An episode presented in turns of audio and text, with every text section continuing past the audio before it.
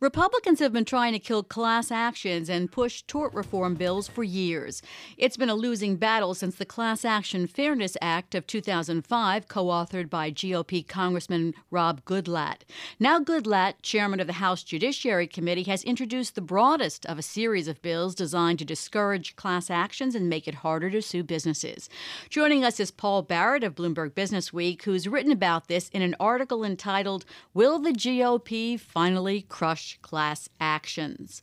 Paul, how will these bills make it harder to bring class actions?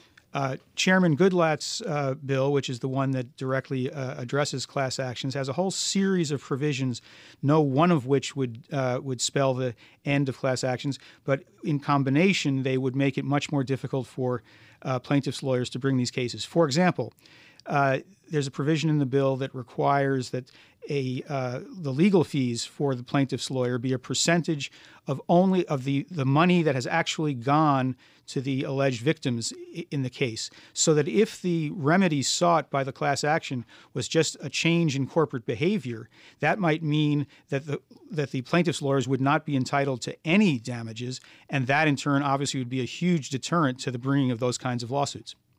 Well, there's also there are also provisions to prevent um, firms from doing multiple representations and multiple suits of the same plaintiffs. What's that all about? Yeah, well, actually, that provision, which we wrote about in our article, which was in the bill as of uh, late Wednesday, was uh, was taken out of the bill at the very, very last second because it was attracting a lot of attention. So that there was a provision uh, originally in the bill that basically would have made it very difficult for the uh, experienced securities class action law firms that bring uh, cases of that uh, you know, securities fraud cases and frequently rep- represent the same institutional investors over and over, it would have made it very difficult for them to do business. But uh, Goodlatte actually had the bill amended at, literally on the floor at the last minute, and that provision is now out. So, Paul, what are the chances that this will pass not just the House, but the Senate?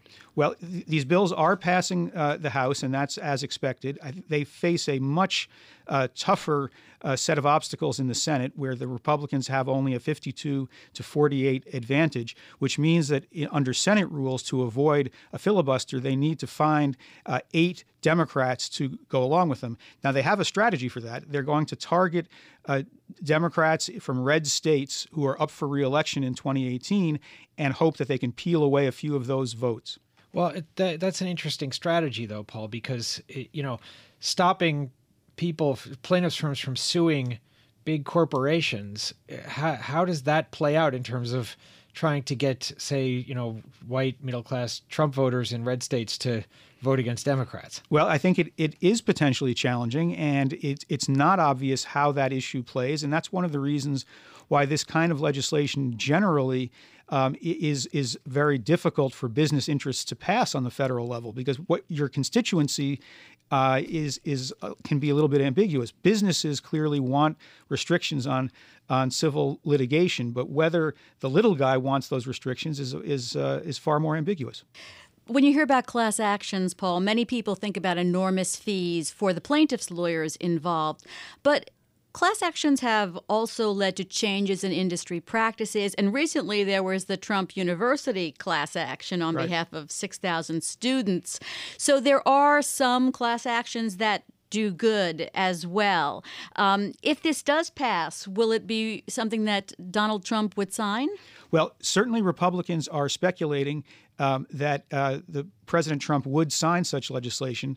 With President Obama in the White House, there was an almost certain veto for anything uh, along these lines. Um, but President Trump presents uh, an ambiguous uh, figure uh, himself. He, he has been the target of of all kinds of civil litigation, as you mentioned. Um, but he also has been a very aggressive plaintiff in a number of uh, occasions uh, during his business career. So he's both someone who gets who got sued a lot and who himself filed a lot of lawsuits. So, just quickly, Paul, I mean, I know you're reporting on this and, and you've given us a sort of handicapping of it, but does it really look like this is the year this could go through the Senate, or is it going to be just too big a challenge for the Republicans? No, I think it's it's plausible. I think business interests that are enthusiastic about this are correctly uh, calculating that this might be the year to actually push through a substantial amount of legislation. Well, it's a great article with a lot of information packed in it. That's Paul Barrett of Bloomberg Business Week, and the article is entitled Will the GOP Finally Crush Class Actions? Coming up on Bloomberg Law, thanks so much for being here, Paul. Sure. Coming up on Bloomberg Law, we'll look at the Republican health care bill. What will it really mean? What are its chances of passing? We'll be talking to Harry Nelson. He's a partner at Nelson Hardiman, and he's the author of the book Obamacare to Trump Care Why You Should Care.